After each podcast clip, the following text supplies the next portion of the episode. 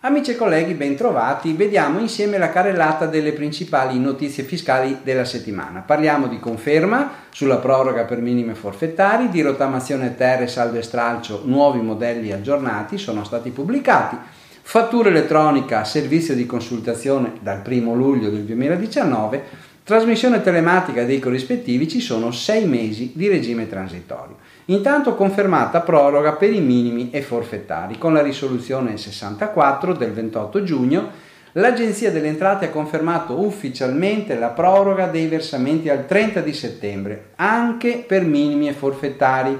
L'Agenzia infatti afferma che il decreto crescita nel disporre la proroga si riferisce a tutti i contribuenti che contestualmente esercitano attività di impresa o di lavoro autonomo, prescindendo dal fatto che applichino o meno gli ISA, dichiarano ricavi o compensi di ammontare non superiore al limite stabilito per ciascun ISA. Quindi sono interessati dalla proroga anche i contribuenti che nel 2018 eventualmente hanno applicato il regime forfettario agevolato il regime fiscale di vantaggio per l'imprenditoria giovanile, cosiddetti minimi, e i lavoratori in mobilità del decreto legge 6 luglio 2011.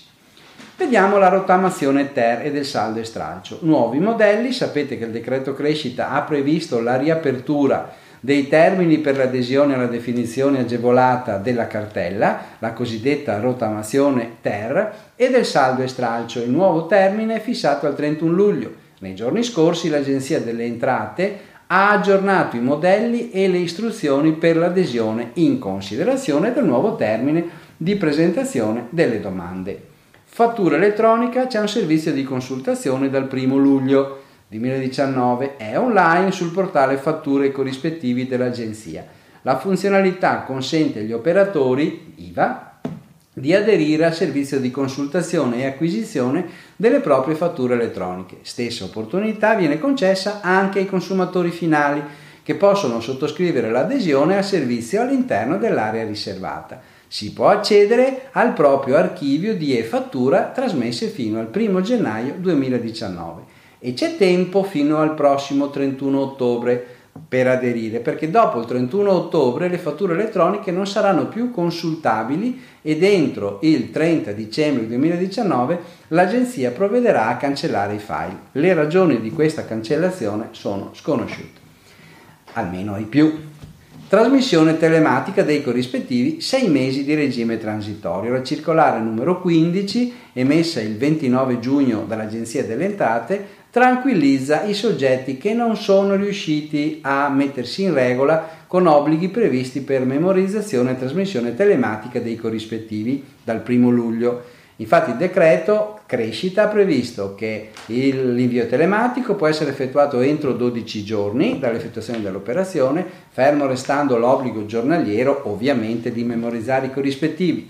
Nel primo semestre di vigenza dell'obbligo le sanzioni non si applicano in caso di trasmissione telematica dei dati relativi ai corrispettivi giornalieri entro il mese successivo a quello di effettuazione dell'operazione. Fermi restando i termini di liquidazione dell'imposta sul valore aggiunto e in pratica la norma consente ai soggetti con fatturato oltre i 400.000 euro, qualora non abbiano ancora la disponibilità di un registratore telematico, di trasmettere i corrispettivi giornalieri entro il mese dopo a quello di effettuazione. Potranno quindi rimanere in uso i vecchi registratori di cassa o le ricevute fiscali fino a quando non venga attivato il registratore telematico e comunque per sei mesi al massimo.